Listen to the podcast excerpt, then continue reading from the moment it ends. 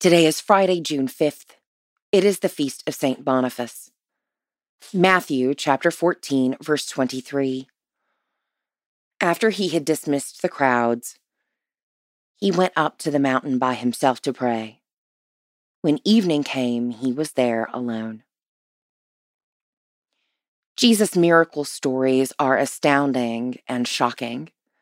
He heals the sick, casts out demons, and walks on water.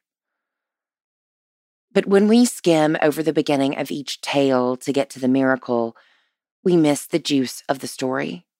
The reason Jesus walks on water to the disciples to begin with is because he went away by himself for a while to pray, and they left without him. When was the last time you set aside time for yourself and your relationship with God. Not just a few minutes here or there, but real time. Yes, this means you might not check off enough boxes on your to do list before bedtime.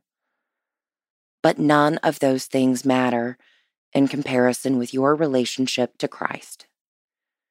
To experience the full majesty of miracles, we have to slow down and pay attention.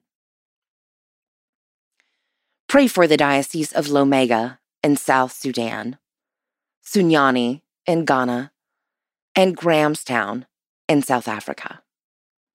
Moving forward, sit in your church or quiet place sometime when the lights are off and it's empty. Listen carefully. When you become comfortable with the stillness, pray until you are done.